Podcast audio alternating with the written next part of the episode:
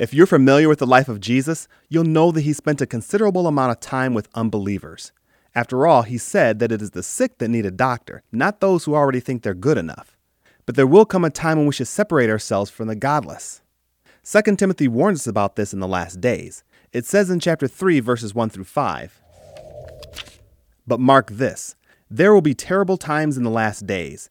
People will be lovers of themselves, lovers of money, boastful, proud, abusive, disobedient to their parents, ungrateful, unholy, without love, unforgiving, slanderous, without self control, brutal, not lovers of good, treacherous, rash, conceited, lovers of pleasure rather than lovers of God, having a form of godliness but denying its power. Have nothing to do with them. Certainly, these people exist today, but I believe that these kinds of people will be more prevalent as we come closer and closer to the Lord's return. When that day arrives, Timothy warns us to have nothing to do with them. The Bible also tells us to work while it is day.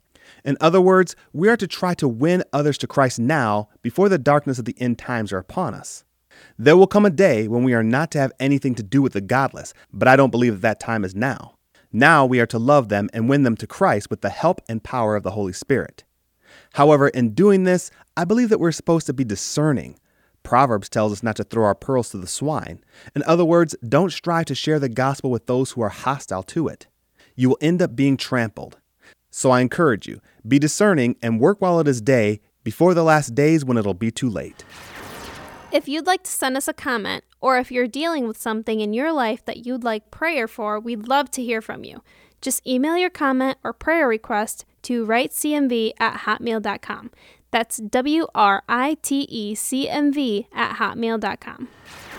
Timothy warns us that there will be terrible times in the last days, where people will behave so badly that we are warned to have nothing to do with them.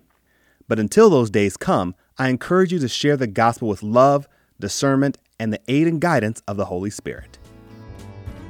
Thank you for listening to the Lord of My Life podcast, and be sure to visit our website at ktfproductions.com.